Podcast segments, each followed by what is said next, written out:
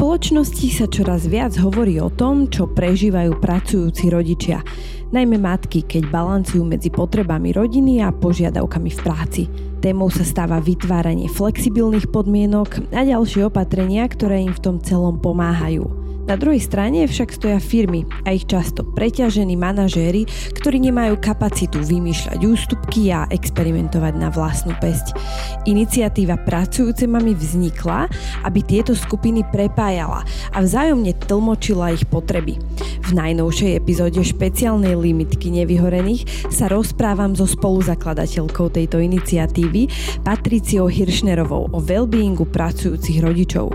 Hovoríme spolu o ich špecifických potrebách o oprávnených či menej oprávnených obavách firiem pri zamestnávaní najmä žien s malými deťmi a o tom, čo môžeme robiť v tejto oblasti lepšie. Častokrát práve tým tlakom a teda tým stresom na toho rodiča, ten rodič sa častokrát nájde v situácii, kedy má pocit, že buď tu zostane a zhorí, alebo odíde. A faktom je, že veľa rodičov sa rozhodne napríklad odísť z práce a potom to generuje rôzne typy iných stresov, napríklad finančný a tak ďalej. V tomto bode je dôležité ako keby edukovať a hovoriť o tom, že to nie je buď alebo. Moje meno je Zuzana Matuščáková a práve ste si zapli limitovanú sériu podcastu Nevyhorený s názvom Wellbeing v práci, ktorú vám prináša Forbes Slovensko vďaka podpore ING Hub Slovakia, expertného hubu globálneho bankovníctva.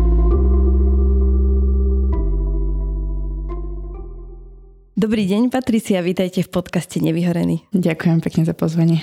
Pati, vy ste alumnistka nášho rebríčka Forbes 30 po 30 a tiež som si prečítala vás na stránke, že mama 2 pod 2 a spoluzakladateľka organizácie Pracujúce mami, ktorá vlastne vznikla, aby prepájala mami s firmami, ktoré si uvedomujú dôležitosť rovnováhy medzi prácou a osobným životom. Môžu si dnes ešte organizácie dovoliť neriešiť túto tému? Stále záleží, že ako sa na to pozeráme, z akého horizontu, pretože drsná pravda je, že keď sa na to pozrieme z krátkodobého horizontu, tak ešte stále máme ľudí, ktorí sú takí otvorení tomu pracovať od nevidím do nevidím a ochotní obetovať aj ten svoj osobný život v tej výdine nejakej kariéry. Faktom je, že keď sa pozrieme na veci z dlhodobého horizontu, tak tam vidíme, že to nie je dobrá stratégia preto mm, verím tomu, že stále viac a viac firiem, či už zahraničí alebo na Slovensku, si začína naozaj prisvojovať ten dlhodobý horizont a chce sa na to pozerať strategicky. Skúsme si na úvod zadefinovať, čím je ten well-being a celkovo situácia rodičov špecifická a podotázka, prečo sa jej vlastne venovať. Sú dva dôvody, prečo je toto stále väčšia téma či už na Slovensku alebo v zahraničí. Prvá z nich je tá situácia na trhu práce, pretože stále viac a viac ľudí na Slovensku vlastne sa stáva rodičmi neskôr, to znamená, že akoby stále seniornejší ľudia odchádzajú z trhu práce a idú na tú matersku. A keď ako firma chceme týchto ľudí späť, tak potrebujeme hľadať spôsob, ako im umožniť pracovať a pridávať tú hodnotu do tej firmy aj napriek tomu, že potrebujú nejakú napríklad mieru flexibility. A druhá situácia je, alebo druhý dôvod je naozaj to, že taký svetý grál, ktorý hľadajú všetky firmy, je človek, ktorý sa jednak chce učiť a jednak je lojálny a efektívny. A toto je naozaj akoby, že taká veľmi pekná krátka definícia pracujúceho rodiča.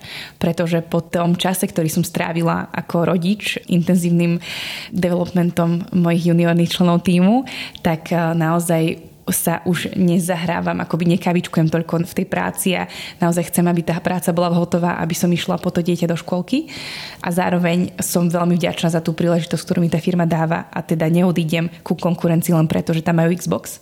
A teda zostávam a chcem akoby rásť a pridávať tú hodnotu pre tú danú firmu. A v neposlednom rade teda chcem sa učiť, pretože vidím, že to proste dlhodobo potrebujem, či už v rodičovstve, alebo aj v pracovnom živote.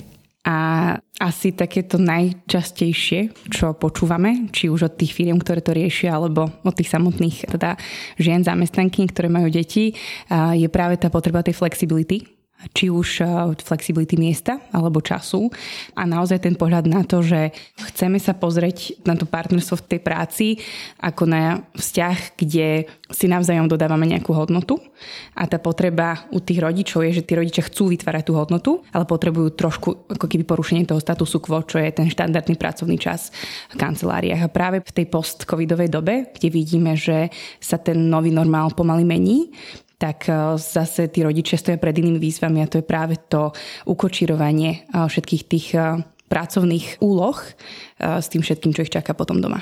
Uh-huh.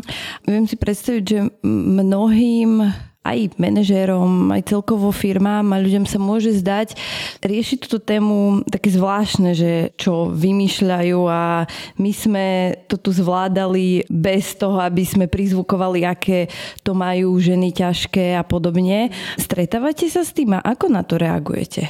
Áno, Teraz je ten zlom generácií v niečom. To znamená, že naozaj tie napríklad ženy, ktoré sú vo vrcholovom manažmente a majú napríklad 45+, plus, tak objektívne akoby už oni žili v niečom inom, v nejakej inej generácii a ako tie ženy, ktoré sú dnes ako keby v tom bode, že mám prvé dieťa a premyšľam, čo so mnou pracovne. To znamená, že ja s veľkým rešpektom akoby pristupujem k rôznym typom skúseností, lebo áno, aj toto je skúsenosť, alebo teda ten postoj, že keď som si to vydrela ja, tak prečo by ste si to nemali vydreť vy. Rešpektujem tento pohľad, verím tomu, že aj ako spoločnosť sa posúvame trochu niekam inám a vidíme stále viac dôležitosť toho, že ak chceme prosperovať ako spoločnosť, tak si potrebujeme navzájom pomáhať a že práve títo rodičia, pracujúci rodičia predstavujú pre firmy veľkú hodnotu. Môžeme sa o tom baviť, že čím presne. A preto, ak sa vytvárajú pre nich podmienky, a nie sú ako keby pod tlakom um, zapadnú do tej škatulky toho klasického pracovného tempa, tak verím tomu, že to môže byť nová skúsenosť aj pre tých ľudí, ktorí napríklad majú tú skúsenosť, že si to museli vydreť sami, samé. My sa budeme dneska primárne rozprávať asi o ženách, pretože ich skúsenosť je trošku špecifická oproti tej mužskej, ale ja by som možno aj rada zahrnula do tej debaty aj mužov, pretože Sice ženy stále majú na pleciach aj podľa štúdií viac tej práce okolo detí a okolo domácností, ale uvažujem nad tým, že či keď ich vyčlenujeme a hovoríme iba o tých matkách, o pracujúcich ženách a tak ďalej, tak sa práve necyklíme v tom ano, takom predsudku, že žena je tá, ktorá sa stará o deti mm-hmm. primárne. Áno, akoby, že tí rodičia, či už sú to mami alebo otcovia, čelia rôznym typom očakávaní.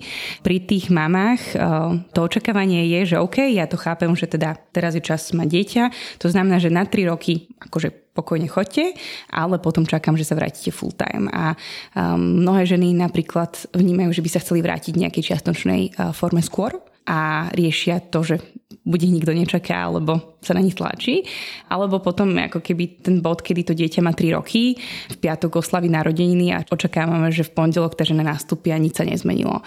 Takže toto sú ako keby veľmi špecifické očakávania, s ktorými sa primárne stretávajú ženy, pretože teda fyzicky vieme teda túto stranu agendy zastrešiť. Takže preto my našu činnosť v rámci pracujúcich mám, keďže máme same tú skúsenosť, tak akoby smerujeme týmto smerom. Samozrejme, že veľkou časťou, a netreba opomínať tých otcov, ktorí čelia iným typu očakávaní. Primárne z našej praxe vidíme, že mnohí otcovia sa chcú na nejakú dobu odstrihnúť od tej práce a tiež napríklad stráviť ten plnohodnotný čas s dieťaťom, ale čelia takému tomu tlaku, že prečo by si mali s tým na matersku, alebo také, že OK, tak budeš na materské, ale akože Hej, a že vlastne to berú častokrát, eh, že akoby pre muža, ktorý si tiež stavia nejakú kariéru, povedať vo svojej firme, že chcem eh, na pol roka napríklad sa odstrihnúť, je zase iná forma ako keby náročnej situácie, ktorej zase muži čelia. Uh-huh, tam je ešte asi také očakávanie, že musí pracovať ako keby viac, aby dohnal a vykryl možno aj ten finančný rozdiel, nie?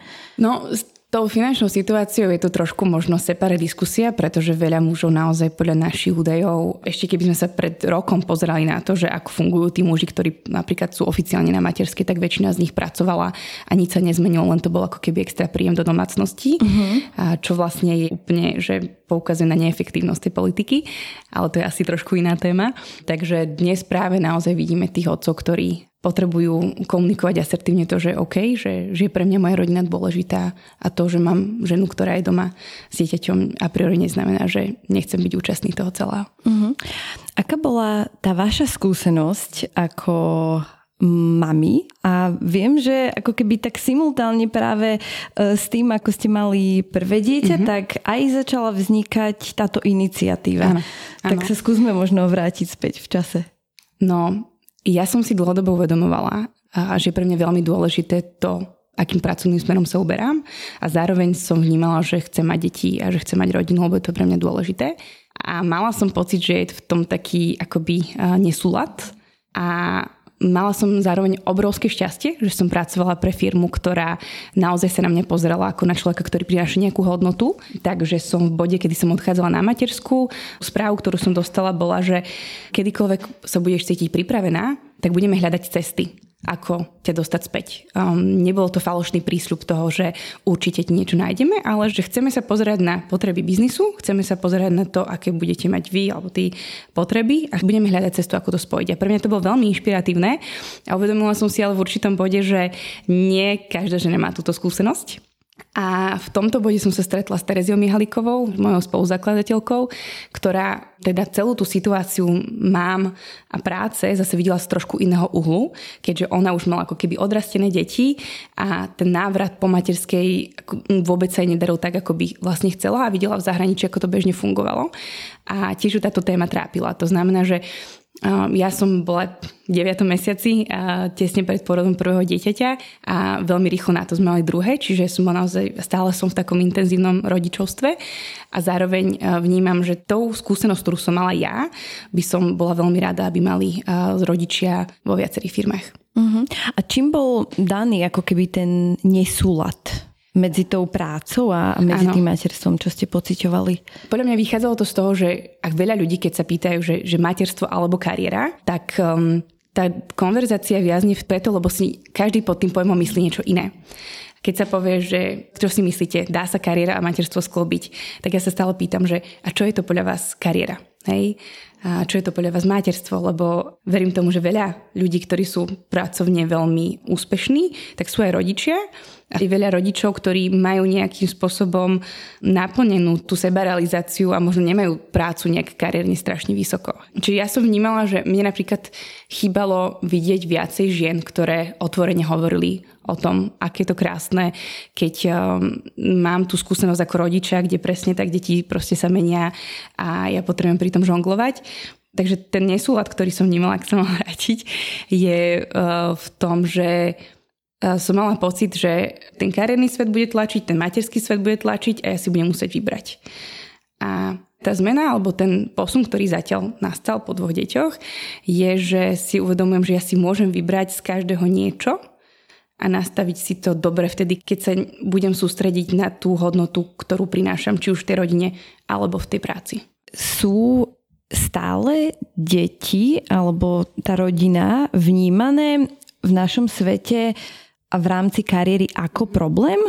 Ak sa pozeráme na operatívne hľadisko, tak áno, jednoznačne, ako keď si mám vybrať, a to veľa firiem nám hovorí, že keď sa bavíme tak úprimne, že ak ja si mám vybrať človeka, ktorý pôjde za pol roka, za rok na matersku versus akože niekoho, kto vidím, že tam tá perspektíva nie je, väčšinou teda je to muž, tak e, je to veľmi lákavé akoby vidieť to v rýchle riešenie, že to zoberiem toho muža. Takže v tomto kontexte áno, ale čo je dobrá správa je, že stále viac firiem si uvedomuje, či už v kontexte diverzity a inklúzie, alebo v kontexte celkovo toho, ako sa nám mení demografia na Slovensku a pracovná sila, že tých rodičov bude stále viac na tom pracovnom trhu a že tým, že už vieme dnes trošku prespôsobiť ten spôsob, ako pracujeme, tak um, viem sa pozrieť na toho rodičia tými očami toho, že OK, on alebo ona už má nejakú skúsenosť, nejaký level seniority ktorý vieme využiť aj v rámci firmy. Takže operatívne je normálne vidieť v tom problém, strategicky opäť je to veľká príležitosť.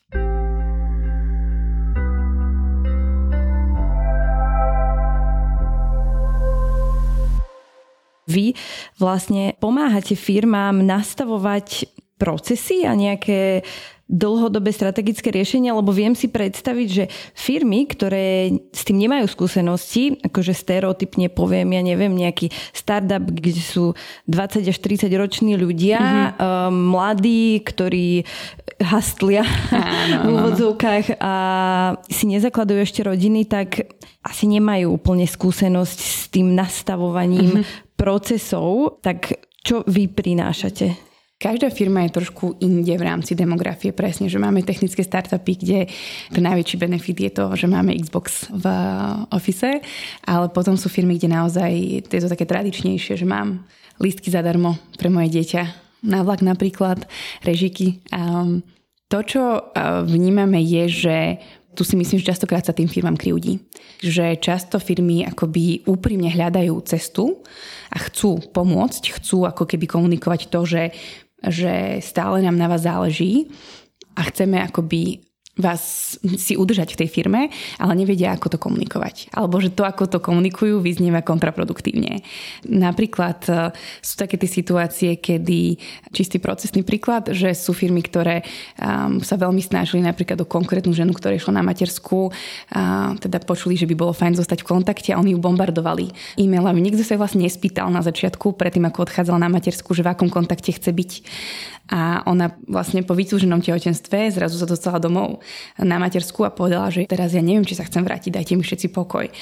A vlastne na druhej strane sú ženy, alebo hovorím konkrétne teda o ženách zamestnankyniach, ktoré práve to, že dostanú nejaký ten newsletter z tej firmy, tak im pomáha ako keby zostať v tom kontexte s tou firmou. A ten problém, ktorý nastáva, napríklad v tomto konkrétnom príklade, je, že predtým, ako tá žena odchádza na tú materskú, tak tam neprebehne taká diskusia s tým line manažerom napríklad, alebo manažerkou, že aké máš vlastne očakávania keď odchádzaš na tú materskú, že dáva ti zmysel, aby som sa ti ozval raz za pol roka, alebo bude fajn, keď ťa budeme volať na team buildingy, ktoré budeme mať, alebo že ako keby zbaviť sa o tej frekvencii toho kontaktu. Um, mm-hmm. To je mhm. niečo, čo mnoho firmám ako keby uniká. A je to strašná škoda, pretože tým pádom, keď tam nie je nastavená tá frekvencia, napríklad v tomto kontexte, tak uh, buď teda tie mami odstrašíme, to tak mám povedať plocho, tou prílišnou intenzívnou komunikáciou, alebo naopak vlastne sa nedostávajú ako keby k ním to, že, že nám na vás záleží. Z toho potom môže vyplývať aj problém s tým návratom Určite. pre tie ženy. E, vy ste robili aj veľmi zaujímavú štúdiu, ktorá uh-huh. mapovala skúsenosti matiek a ich návratu po materskej a boli tam veľmi zaujímavé čísla, tak si možno skúsme niečo z toho zazdieľať, pretože aj tie čísla poukazujú na to, že je to téma, ktorú je dôležité riešiť v uh-huh. pracovnom kontexte. Ja. Čo bolo zaujímavé je, že pre tých štúdie, ktorú sme robili s Ipsosom, každá druhá žena sa po materskej nevráti do pôvodnej práce. Čo je v niečom dosť alarmujúce, a zároveň veľmi dobrá príležitosť pre firmy, ktoré chcú mysleť teda strategicky, tak ako som spomínala. A naozaj sa ukazuje, že ako náhle vytvoria také tie dobré podmienky pre tých rodičov, či už teda mami alebo otcov, tak dostávajú ako keby konkurenčnú výhodu voči iným firmám. Naozaj aj ďalšie štúdie poukazujú na to, že veľká väčšina žien, ktorá teda rieši túto tému, tak má náchylnosť zmeniť zamestnávateľa pre konkurencii len preto, lebo možno za tie isté peniaze, ale trošku flexibilnejšie môže robiť tú istú prácu. Takže mnohé tie ženy, ktoré sa nevracajú, by sa vrátiť teoreticky mohli, len predtým, než vôbec začínajú premýšľať nad tým návratom, tak vlastne potrebujú dostať určitý typ informácií. A to je presne to, čo napríklad s tými firmami riešime, že celkovo v rámci teda toho sveta HR sa stále viac popularizuje ten koncept zamestnaneckej cesty. To znamená, že pre mňa ako zamestnávateľ, ak je dôležitý ten well-being, alebo celkovo ako keby to nasmerovanie a rast mojich zamestnancov, tak ako keby v určitých bodoch tej ich cesty oni potrebujú nejakú formu vzdelávania, a sú určité veci, ktoré oni potrebujú spraviť. A takisto je to vlastne pri manažmente toho návratu z materskej, že ak mnohé firmy vlastne riešia túto tému veľmi na poslednú chvíľu, alebo mnohé ženy, ktoré sa vracajú do práce, vlastne ten stres z toho, aké to bude, ich nutí posúvať vlastne ten čas, odkladajú to stále na neskôr, na neskôr a potom vlastne sa prihlásia, že hej, som tu a o 6 týždňov by som mala nastúpiť späť, čo už je extrémne nízko a vlastne to vytvára obrovský tlak na ten ich manažment, aby im zrazu zaistili nejaké podmienky, ale naozaj ten manevrovací priestor už tam veľmi malý. Takže to, čo vnímame, že má zmysel, je pozrieť sa na ten celý návrat ešte predtým, naozaj v tom bode, kedy tá žena začína zvažovať ten návrat a zameriať sa na to, že OK, tak ak chcem, aby mi nevyhorol manažer alebo manažerka a ak chcem, aby sa ten rodič vrátil s tým, že tu bude chcieť vydržať, tak aké sú konkrétne kroky, ktoré ja musím dnes podniknúť ako firma a taktiež, čo sú informácie, ktoré obidve tie strany potrebujú. Lebo naozaj akoby opäť e, je veľká škoda, keď sa to tak polarizuje, že toto je veľká obrovská krivda na ženách, na matkách, na rodičoch. Do veľkej miery je to naozaj extrémny stres na tej strane toho line managementu a preto aj s nimi treba pracovať. Mne sa práve veľmi páči, ako k tomu vy pristupujete, že to nie je ako keby o tom, že poďme bojovať za potreby matiek a dávať firmám, ako keby, že toto musíte robiť, aby sa vrátili, ale vlastne aj tým mamám tlmočíte tie pohľady firiem. A to je veľmi dôležité, pretože ako aj vy hovoríte, že každá z tých stran hovorí iným jazykom. Ano. a vy to ako keby tak prekladáte, tak môžeme to asi aj rozdeliť na uh-huh. také dve sekcie, že čo môžu robiť aj tie ženy, pretože aj oni sú vlastne spolu zodpovedné za ten vzťah zamestnanec, zamestnávateľ a ak ako keby nie sú nastavené správne tie procesy, tak skôr ako v úvodzovkách nepasovať sa do roli obete, Aj. na ktorej je páchaná krivda, ale keby prevziať tú iniciatívu Presne do vlastných tak. rúk. Tak si skúsme povedať, že čo môže robiť žena. Možno už aj asi pred odchodom na matersku mm-hmm, je fajn um, uvažovať nad tou témou, nie? Áno. Ako som spomínala, že tá téma toho návratu, alebo ten výsek tej zamestnaneckej cesty, od toho bodu, že ohlasujem svoje tehotenstvo, pripravujem sa na odchod, som nejakým spôsobom neaktívna, um, začínam premýšľať nad návratom a vráciam sa späť, tak v každom tomto bode je dôležitá proaktivita na obidvoch stranách. Práve to vnímam veľmi silno, že aj na strane tých firiem, a hovorím aj konkrétne o tom priamom nadriadenom alebo nadriadenej, je obrovský tlak uh, na to, aby tie kolegyne, ktoré sa vracujú, aby sa necítili nejakým spôsobom diskriminované a tak ďalej. A tam je dôležité akoby poukázať na to, že je to vzťah ako každý iný v tom zmysle, že ak neopomenujem svoje očakávania a nekomunikujem dostatočne skoro, tak v nejakom bode to začína byť nevyhovujúci vzťah. A práve keď sa bavíme teda o tom úplne základnom minime, ktoré môžu napríklad tie ženy, ktoré sa po materskej plánujú vrátiť do práce, či už teda majú jasné, že sa chcú do tej pôvodnej práce vrátiť alebo to majú otvorené, tak minimálne je dôležité um, začať tú konverzáciu, začať tú konverzáciu minimálne 6 mesiacov pred očakávaným návratom. Pretože to je také zlaté pravidlo, ktoré sa nám osvedčuje, že e, nehovoríme, že v tomto bode bude všetko vyriešené, pretože je tam extrémne veľa neznámych, ktoré ešte teraz ako keby nevieme vyriešiť, ale už to minimálne priniesť na stôl. Je veľmi dobré, lebo Častokrát napríklad poviem príklad, že ak sa nejaká žena chce vrátiť do práce ku svojmu pôvodnému zamestnávateľovi, ale má napríklad určité otázky ohľadne toho, ako bude môcť túto prácu vykonávať, keď napríklad bude potrebovať chodiť skôr z práce tak ďalej, že bude potrebovať tú flexibilitu, tak ešte tých 6 mesiacov predtým je obrovský manevrovací priestor na to, aby sa jej našla ako keby pozícia, v ktorej sa využívajú tie talenty, tie schopnosti a tie zručnosti a zároveň je tam tá forma flexibility, ktorú možno tá pôvodná pozícia neobsahovala. Že to, čo sa nám ukazuje v praxi je, že si teda predstavme, že ja som tá mama, ktorá sa vracia po materskej a vy ste moje nadriadená, tak ja prídem za vami a poviem, že Zuzka, viete čo, že ja sa chcem vrátiť ale úprimne bojím sa, ako to budem zvládať, lebo tie uzavierky, ktoré na tejto pozícii sú, ten stres, ja neviem, či to budem dávať napríklad, keď mi ochorie dieťa. A vy mi viete povedať, že OK, rozumiem, u nás je to naozaj náročné a teraz, keď budeme mať uzavierky, tak potrebujem, aby ste to veci boli uzavreté, ale o pár týždňov by sa mala otvárať nová pozícia, mala by vznikať nový tím, o ktorom ešte nikto nevie a ešte to nie je ani vonku, ale budem na vás myslieť, keď sa budú ako keby otvárať tie pozície. To znamená, že otvorene nastaviť tie očakávania a nebyť v tej pozícii, že ja vlastne poviem na všetko áno, a potom to nejak akože dopadne. Toto som chcela povedať, že možno veľa žien z obavy, že ich nepríjmu späť alebo že ich nenahajrujú aj do novej mm-hmm, práce, keď mm-hmm. žiadajú, tak ako keby na všetko povedia áno, áno lebo proste sa boja, že ich nahradí niekto, kto vôbec nerieši tieto áno. témy. Ale to asi potom môže aj ten konflikt nejaký spôsobiť, že Určite. firma má iné mm-hmm. očakávania. A tam je naozaj dôležité, že pomenovať si to že tá žena, ktorá je v tej pozícii, že mám sa vrátiť, tak uh, môže byť tá prvá, ktorá otvorí tú pandorinu skrinku s tými nepríjemnými otázkami, že pravdepodobne teraz Zuzka rozmýšľate nad tým, aké to bude, keď budeme mať chore deti. A áno, faktom je, že tie deti pravdepodobne chore budú, alebo to dieťa, aj keď bude v škôlke. A ja mám veľmi rada prácu v tomto týme a chcela by som sa vrátiť, tá práca ma baví, ale budem rada, keď si nastavíme to, že čo urobíme, keď ja budem potrebovať zo dňa na deň proste robiť z home office a potrebujem, aby sme si to vykomunikovali teraz. Alebo častokrát tá situácia okolo polovičného úvesku alebo čiastočného úvesku, kde sa na začiatku tej strany dohodnú, že a vyjednala som si skrátený úvezok, je to paráda. A nakoniec vlastne robia za skrátenú plácu, ale robia full time.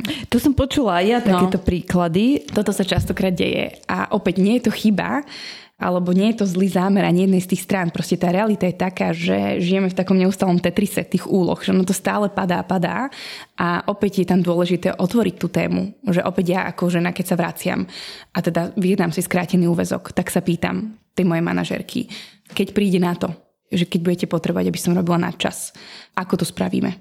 Ideme sa baviť o tom, že je to OK, že sa zapnem večer, že budem robiť z domu, alebo budú tom extra dní voľna, ktoré ja budem mať pre seba, alebo mi zvyšíte potom, ako keby mi dorovnáte ten plat. Hej, že to sú ako keby opäť tie nepríjemné otázky, ktoré keď otvoríte, či už to otvorí teda tá žena, ktorá sa vracia, alebo tá line manažerka, tak veľa problémom sa dá predísť. Uh-huh.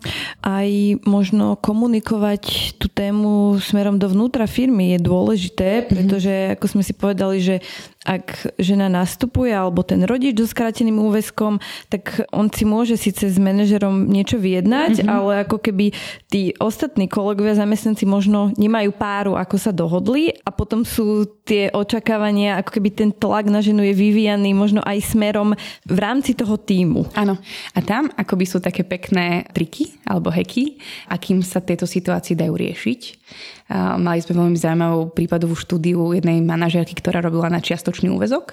A presne vlastne tá dohoda bola taká, že robí síce polovičný úvezok, ale má ako keby 4 hodiny do týždňa, o ktorých nikto nevie. A boli to ako keby jej také tie skryté hodiny, ktorými ona vlastne potom vykrývala tie zvyčné ako keby postprodukcie alebo tú operatívu, ktorú vlastne už potom ľudia nevideli a mali nastavené to očakávanie, že áno, ona je tu 20 hodín do týždňa, ale vlastne oficiálne bola 25, len teda tých 5 hodín napríklad mala skrytých. A to je jeden z takých tých príkladov, ktoré ako opäť nemusí to fungovať všade. Je to len príklad toho, ako v niektorých firmách to funguje. Uh-huh. Čo sú ešte také tie najčastejšie ako keby nezhody alebo potenciálne problémy, ktoré môžu vzniknúť a je fajn ich vyčistiť? Uh-huh. Ešte vám niečo napadá? Určite. Ono častokrát práve tým tlakom a teda tým stresom na toho rodiča. Ten rodič sa častokrát nájde v situácii, kedy má pocit, že buď tu zostane a zhorí, alebo odíde. A faktom je, že veľa rodičov sa rozhodne napríklad odísť z práce a potom to generuje rôzne typy iných stresov, napríklad finančný a tak ďalej. V tomto bode je dôležité ako keby edukovať a hovoriť o tom, že to nie je buď alebo. A že ak cítim stres, ak som pod tlakom ako rodič a mám pocit, že je to len kvôli tomu, že ja som rodič a všetci ostatní to dávajú a tým pádom mal by som odísť alebo mala by som odísť, tak mnohé firmy nám hovoria, že my nechceme, aby tí ľudia odišli. My sme otvorení na to pomôcť im, ale oni nám potrebujú povedať, čo potrebujú a nie len nám odísť zo dňa na deň. Že naozaj, bohužiaľ, tá stigma okolo tých matiek alebo pracujúcich mám je častokrát založená na reálnej skúsenosti, kedy mnohé naozaj pod tým tlakom tie ženy proste sa hodia napríklad na penku a potom im je ako keby, nie že jedno, ale oni v záujme zachovania svojho vlastného mentálneho zdravia nechajú ten tým štychu čo je obrovská škoda. A opäť je to o tom, že komunikovať napríklad to porekadlo, že zlé správy e, zavčas alebo v predstihu sú vlastne dobré správy. To znamená, že mať od začiatku nastavenú tú komunikáciu tak, že ak ja nebudem stíhať niečo dodať, tak e, ako sa dohodneme, že kedy mám kričať, že to nedávam. Lebo keď si povieme, že a, tak keď nebudeš stíhať, tak daj vedieť, tak e, je to veľmi vágne a vytvára to ten tlak, ktorý mm-hmm. niekedy spôsobí, že sa treskne dverami a odíde, čo mm-hmm. je mhm. obrovská škoda. Čiže je tam úplne najdôležitejšia tá komunikácia, ktorá, my sme tu už hovorili, tuším, dve epizódy dozadu práve tejto našej série Wellbeing v práci. Rozprávali sme sa s psychoterapeutom Vladimírom Hambálkom a tam sme práve rozprávali o tom, aká je tá spätná väzba a komunikácia e, zamestnanec a manažer dôležitá a ako často je podceňovaná. Áno, ale opäť treba byť féré voči tomu manažmentu pretože pri tých všetkých cieľoch, ktoré častokrát ten manažment má nastavený, tak e, oni nemajú ani mentálnu kapacitu, ani chuť robiť akože kouča psychologa tomu človeku na tých one-on-ones čo je úplne fér. A zase tuto napríklad vidíme, že už len to, že ten manažer alebo manažérka dostane checklist, že spýtaj sa na toto, toto a toto, keď budete mať napríklad tie prvé rozhovory o návrate, tak toto už extrémne pomáha. Že častokrát e, ľudia nemajú zlý úmysel, a napríklad, že vedia, že treba komunikovať, alebo už dnes ako keby to vieme, ale čo to znamená v praxi. Uh-huh. A preto naozaj v tomto vnímam, že keď sa firmám podarí nastaviť si, že tie, tie šufličky, že v tomto bode vyťahnem a dám takto tomu človeku, že vrácia sa ti do týmu, mama po šiestich rokoch toto a toto a toto potrebuješ s ňou otvoriť, aby si ty nemal stres, alebo ty nemal stres, aby si nemusela chodiť na HR 20 krát. Tak toto veľmi výrazne redukuje potom aj stres, či už toho manažmentu, alebo samotnej tej ženy, ktorá sa vracia. Mm, čiže si nastaviť nejaké guidelines ano. pre rôzne ako keby prípady. Áno, lebo dá sa to, akože sú firmy, ktoré povedia, že riešia to od prípadu k prípadu čo v nejakých tých menších inštitúciách akože dáva to zmysel. Čím ale rastiete viac, tak potrebujete akoby niekoho, kto um, vychytá tie muchy za vás a napríklad že naozaj tie technické detaily okolo dní, dovolenky a tak ďalej. Proste to bežne ani najlepšie empaticky ladeného manažera alebo manažerku nenapadne, že sa má napríklad na tieto veci spýtať, mm-hmm. čo je úplne normálne.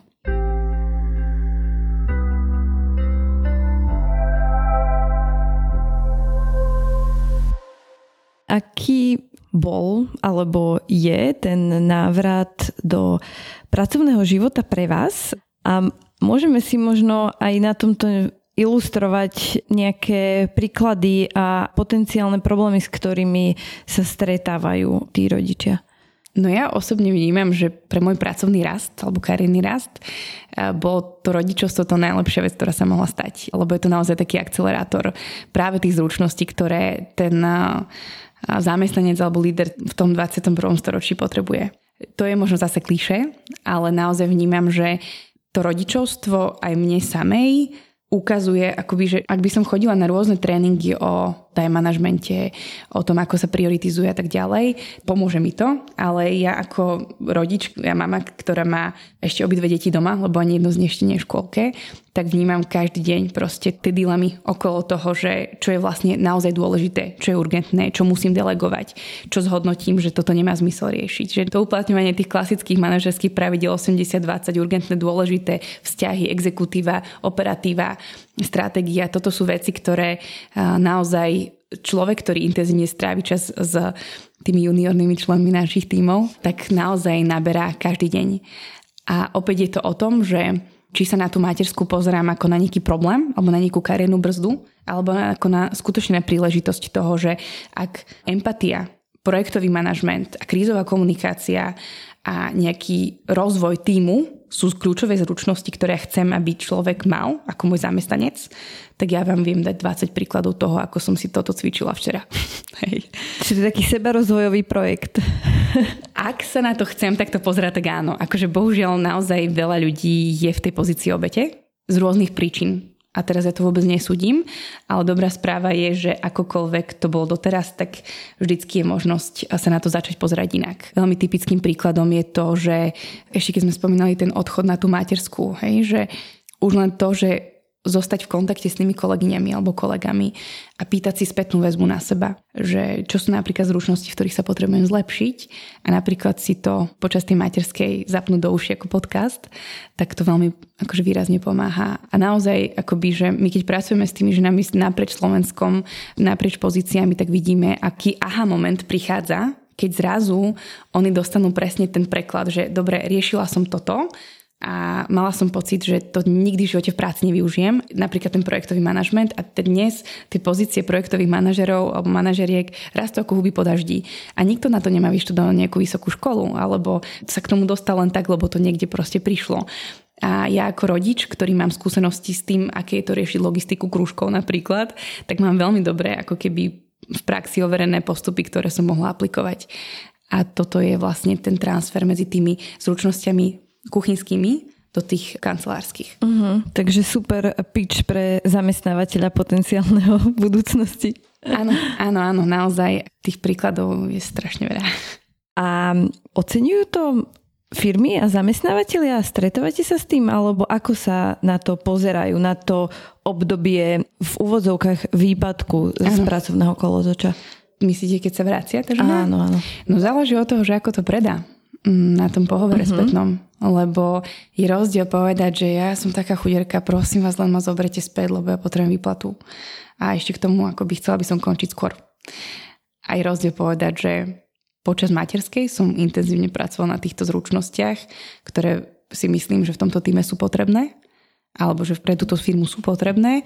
Áno, sú určité vedomosti, ktoré si potrebujem doplniť, keďže mám tú fugu mm, v rámci školenia a tak ďalej, ale vidím, že to, čo prinášam na stôl, možno nie je to, že o 5. mám ešte sedím v kancelárii, ale to, že prinášam tú hodnotu práve tým, že pomenujem, že v tomto a v tomto.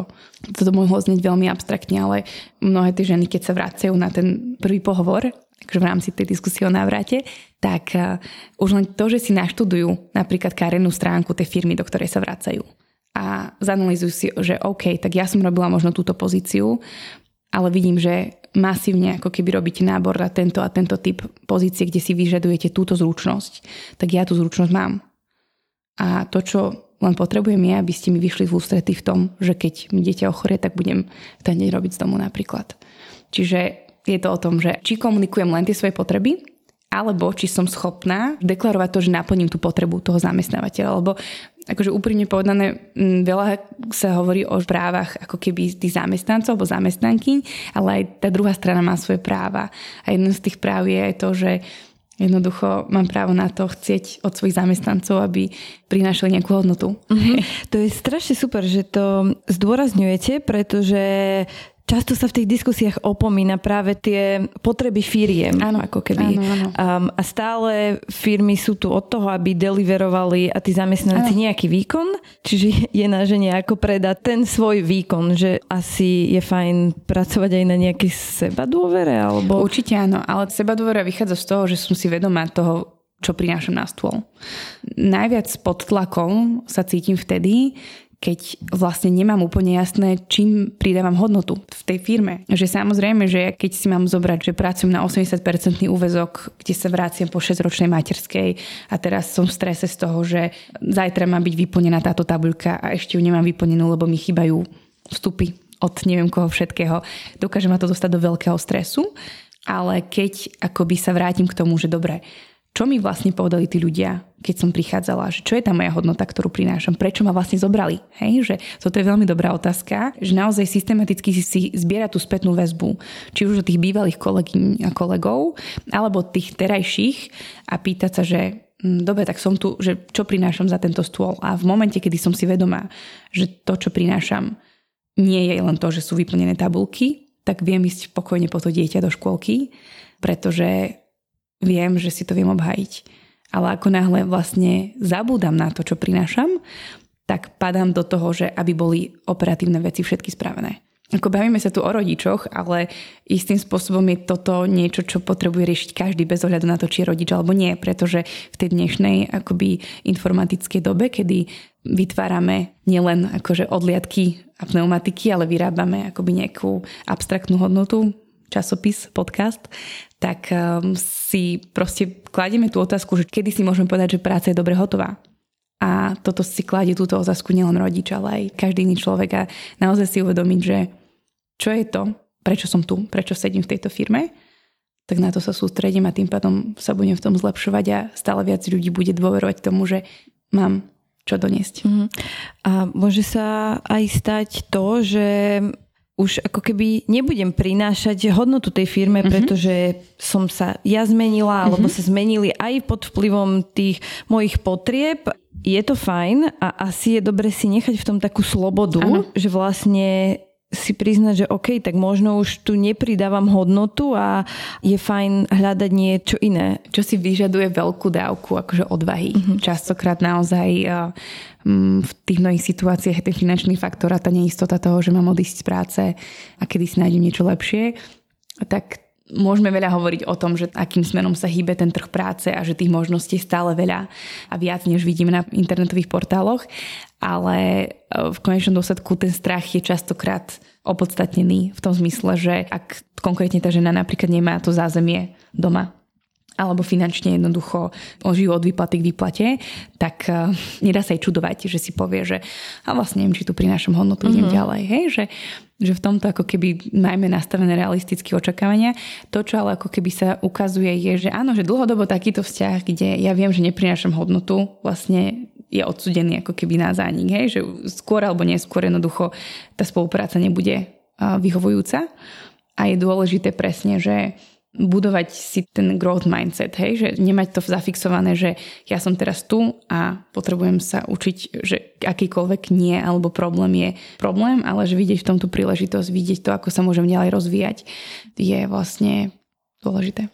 A ja sa ešte zamýšľam nad tým, že akú rolu hrá nastavenie tej našej spoločnosti na ten výkon a na tú ako keby dôležitosť práce, že síce stále viacej hovoríme o tom, že práca nie je všetko, ale stále máme niekde v hlave taký zabudovaný motorček, že keď vykonávam nejakú prácu a výkon podávam, tak som hodnotný človek. Áno.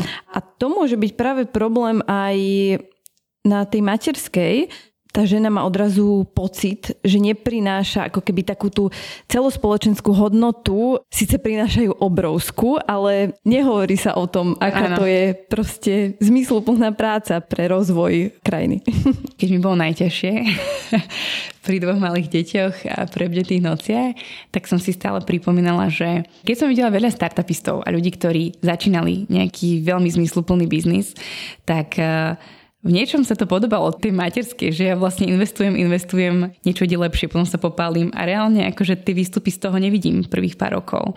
A je to veľmi podobné, že to je ako zakladanie firmy alebo startupu, že nastaviť sa na to, že teraz veľmi veľa investujem a verím tomu, že raz sa to vráti, lebo to robím dobre, tak to je napríklad niečo, čo mne pomohlo, že častokrát ľudia sú zamestnanci a teda každý mesiac im cinkne nejaká výplata, alebo budujú firmy a nevidia každý mesiac tú nominálnu hodnotu, ktorá im príde na účet mm, alebo nedostanú každý mesiac tú pozitívnu spätnú väzbu.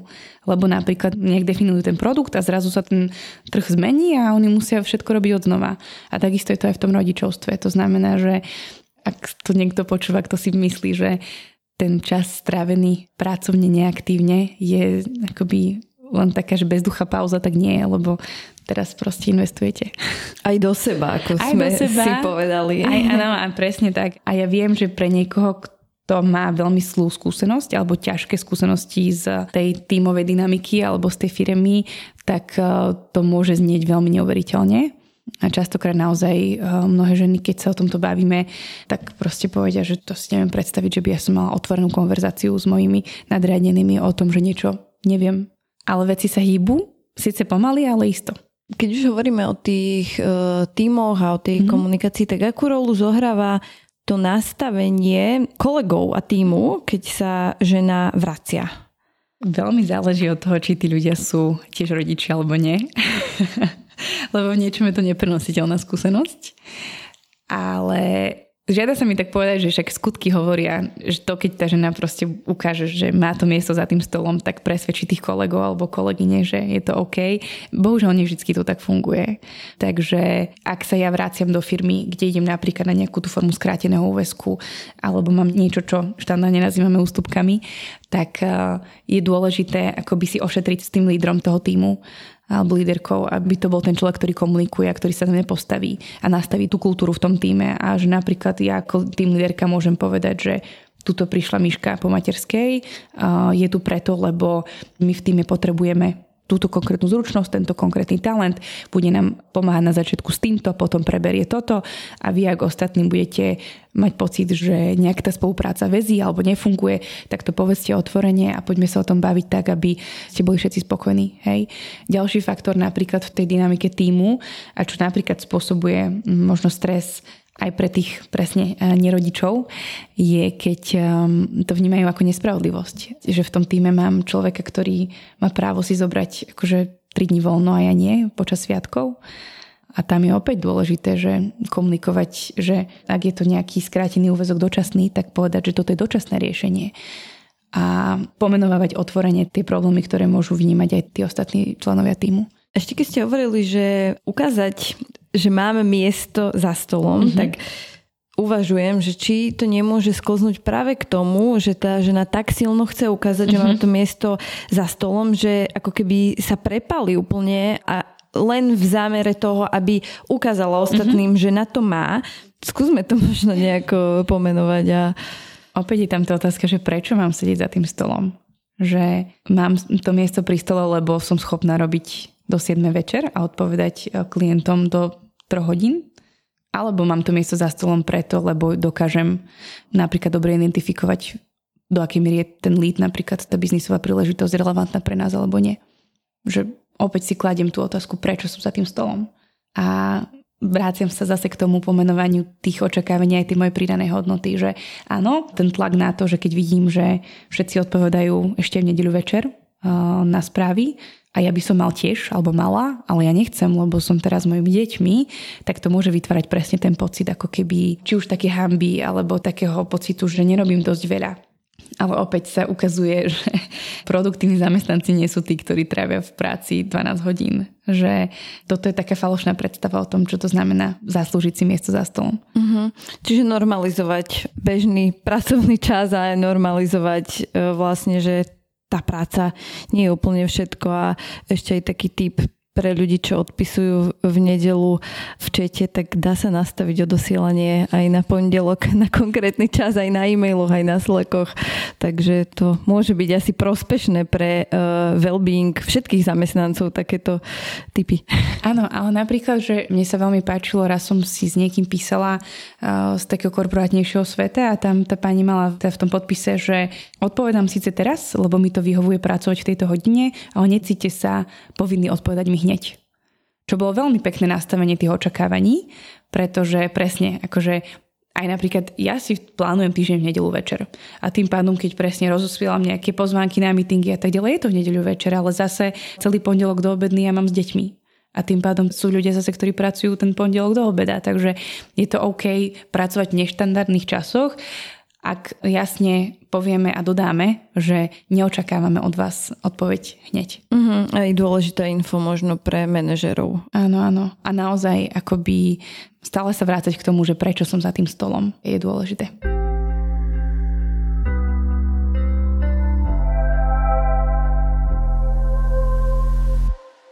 Ešte vám napadajú nejaké témy, ktoré by sme mohli otvoriť a veci, ktoré spôsobujú možno tú vyššiu mieru stresu a obav pri rodičoch. Aj bolo by fajn ich ešte adresovať, aj keď to počúva niekto z firemného prostredia.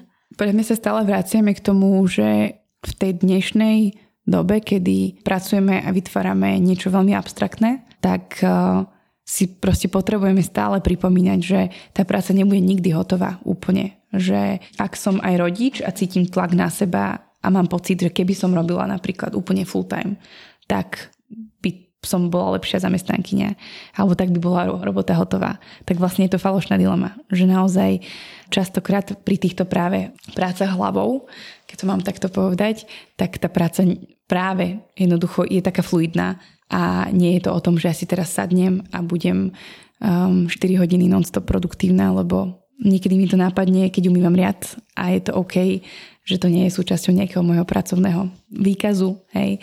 A že pozerať sa naozaj na to, že čo je tá hodnota, ktorú prinášam. To je strašne super myšlenka a ja sa teším, že ste ju priniesli.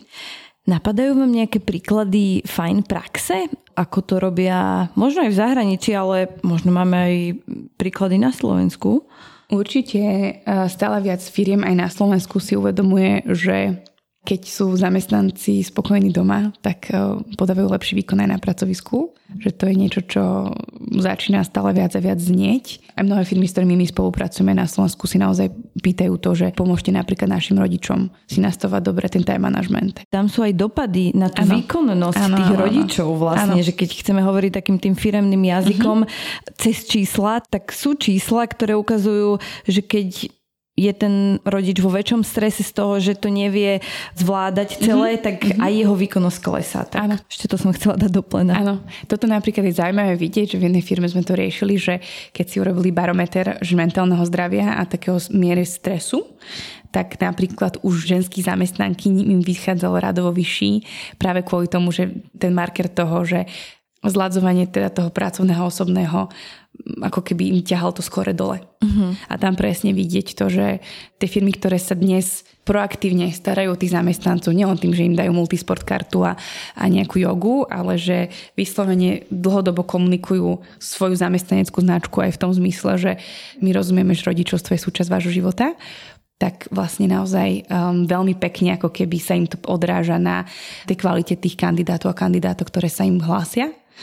A taktiež akoby vidíme veľmi pekné príklady toho, že keď sú firmy, ktoré, alebo týmy, kde historicky nikto nepracoval na skrátený úvezok, ale príde napríklad takáto žena, ktorá príde po materskej a povie, že ja potrebujem 80-percentný úvezok a naozaj vysvetlí, čo prináša k tomu stolu, tak zrazu hovorí, že som prvá, ktorá si to tu vyjednala. A tak to je a nebolo to opäť preto, lebo nejaká politika alebo nejaký štát tlačil na tie firmy, lebo tie aký sú proste neefektívne, ale ona ako zamestnankyňa sa naučila hovoriť tou rečou a hovoriť o tej potrebe, ktorú ten zamestnávateľ má.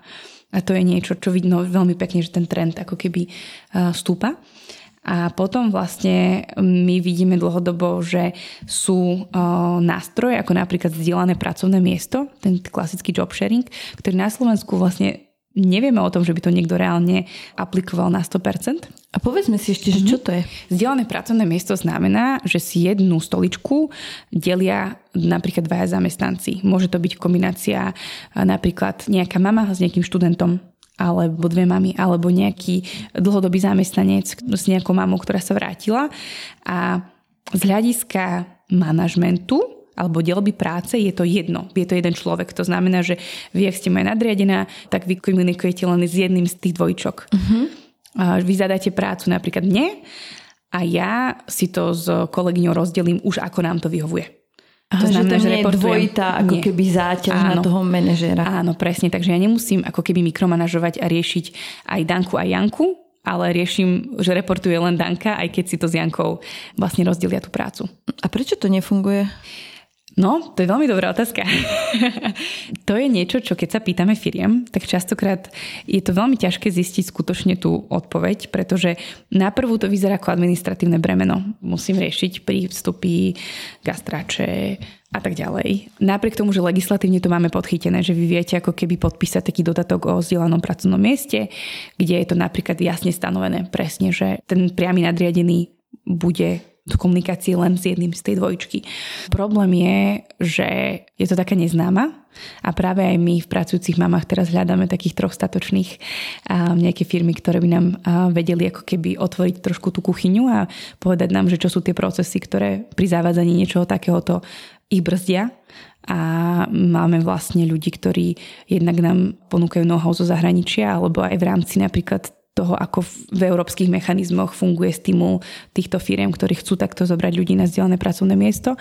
Takže s týmto radi, ako keby budeme tie firmy sprevádzať, aby sa im to podarilo odpilotovať. Super, tak ak nás niekto počúva z manažmentu a chcel by to zaviesť, tak kde sa vám môže ozvať? Buď na môj LinkedIn, alebo celkovo na pracujúce mami cez LinkedIn alebo pracujúce mami SK tak snad niekoho nájdeme a môžeme potom šíriť osvetu aj do ďalších firiem, lebo viem si predstaviť, že keď tu budeme mať nejaký model toho, ako to vie skvele fungovať, tak pre iné firmy bude jednoduchšie ano. niečo také zaviesť. No, najtežšie je začať presne, že potrebujeme ten role modely, potrebujeme vychytať tie administratívne muchy a to chvíľku trvá.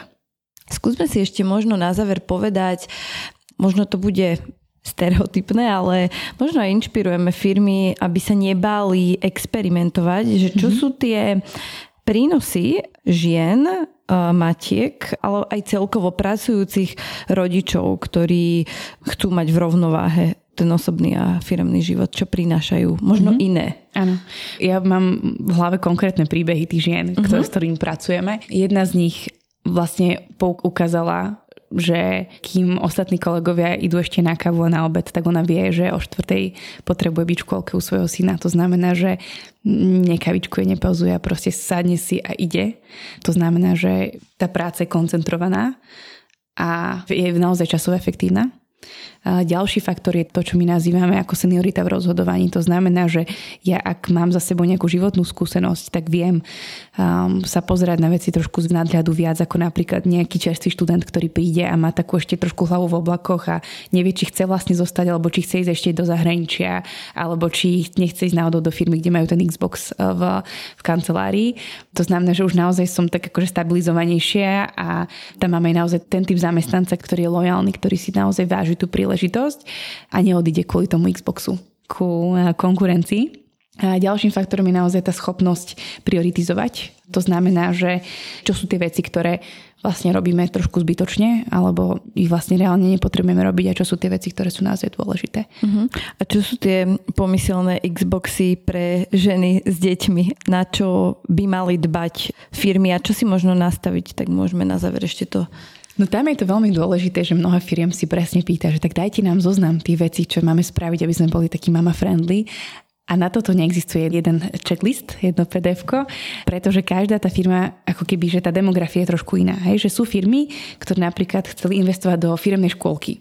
A nakoniec zistili, že tie mamy vôbec nechcú tú škôlku, len potrebujú naozaj mať nastavenú tú flexibilitu. Že napríklad začnú o 7 ráno, aby mohli skončiť skôr a ísť po tie deti do škôlky. Hej? Čiže tam je v prvom kroku dôležité, že ak sa firma zamýšľa nad tým, ako spraviť to naše miesto lepšie a mentálne ako keby príjemnejšie pre rodičov, tak v prvom rade zistí tú potrebu u nich, že akú konkrétne potrebu majú tí vaši zamestnanci ako rodičia.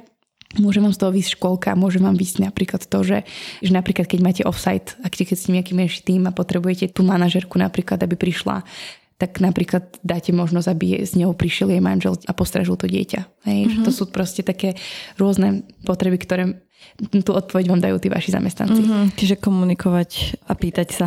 Pýtať sa a naozaj nie ste v tom sami, pretože netreba vymýšľať koleso, jednoducho tie veci sú popísané už. Tak ďakujeme za inšpiráciu. Ak budú chcieť vedieť firmy viac, tak sa vám môžu ozvať. Toto bola Patricia Hiršnerová z pracujúcich mám. Ďakujem. Ďakujem pekne. Hej. Toto bola Patricia Hiršnerová, moje meno je Zuzana Matuščáková, no a na záver sme si pre vás pripravili ešte niekoľko typov k tejto téme od koučky Adriany Košovskej z ING Hub Slovakia, partnera limitovanej série Wellbeing v práci.